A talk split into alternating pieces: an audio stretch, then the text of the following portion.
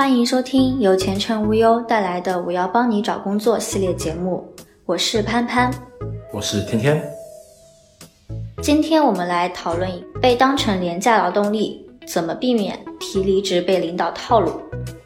不少应届生会遇到被公司当做廉价劳动力的情况，入职时薪资不高，即使工作了一两年，加薪幅度低到让人怀疑人生。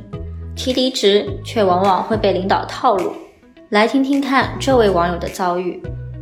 去年六月份硕士毕业，面试时说是给我副经理待遇，到手工资税前六千元，试用期三个月，工资两千六，转正交五险一金，周末双休不包住，公司管早中两顿饭，也怪自己刚毕业小白一个。基本工资、岗位工资等详细明细都没有问，于是开始了漫长的被坑之路。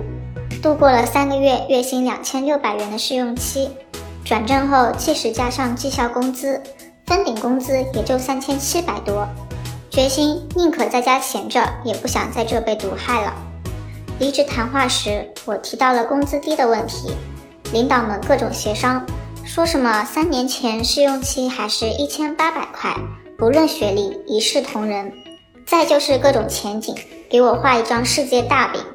最后说工资可以再涨点，岗位也可以适当调一下，但是到手肯定到不了六千，让我回去自己想想。刚从老总办公室出来，我应该是史上最蠢的人了吧？通篇看下来，很明显，企业把这位网友当成了廉价劳动力。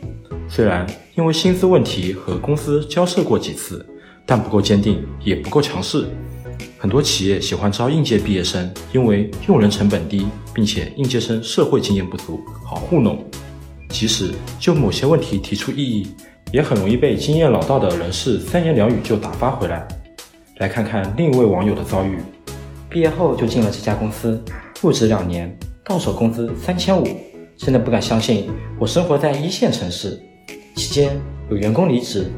但公司并没有再招那几个空缺的岗位，而是把那个职位的工作内容都给了我，说是会给我加薪，但最后也就加了五百块钱。我几乎天天都要加班两三个小时，这样的工作量，我觉得月薪过万都不为过。坚持了几个月，提出离职，但公司又以招不到合适的人为理由拒绝了，并说看到了我的付出，以后会加薪升职。一般来说。提出离职后能让企业挽留的通常是两种人，第一种是替代性低的岗位，往往是一些技术型人才或业务能力强的员工；第二种就是薪资低的新人，他们属于后者，能让企业花最少的钱填补岗位的空缺。上面提到的网友最终辞职成功了，如果不想提离职被套路，以下几点很关键。第一点，表明自己想要离职的坚决态度，面对公司画大饼不要犹豫。提离职时要坚定，面对今后会加薪、升职等说辞，不要犹豫，表明这是你深思熟虑后的结果，不会改变。老板在接到员工的辞职申请后，才考虑为其加薪升职。此时，老板做出加薪升职的承诺，很有可能只是权宜之计，为的是不耽误正常的工作进度。说不定你刚提出辞职，老板就开始寻觅新的人才。一旦找到合适的人选，你就难逃被雪藏的命运了。曾经有位网友是这么说的：“如果你不是独一无二的关键性人才，那么公司留你极有可能是因为暂时没有找到合适的人接替你的工作。一旦接替你的人出现了，你就该黯然离场了。这就是我们公司的用人观念。”第二，表明自己已经找好下家，避免被套路。如果辞职意愿很强烈，即使没有找到下家，也要坚决离职。为了避免被套路，可以表明自己并不是冲动离职，而是有后续安排。如果领导追问你的下家具体是什么单位，可以以家人已经为自己安排了工作，但自己并不是很清楚的理由敷衍过去。三，被问及下家薪资时，让领导知难而退。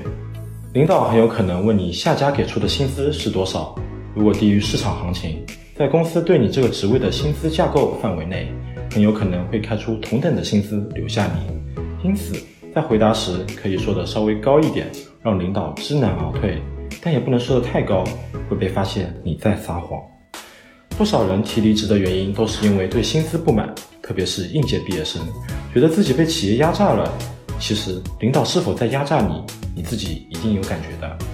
主要体现在以下几个方面：一、工作内容是否有成长性；二、工作中的老板是否进行了有效沟通及承担必要的责任；三、老板是否给你应得的收获，而非独享成果。本期节目到此结束，感谢收听，下期再见。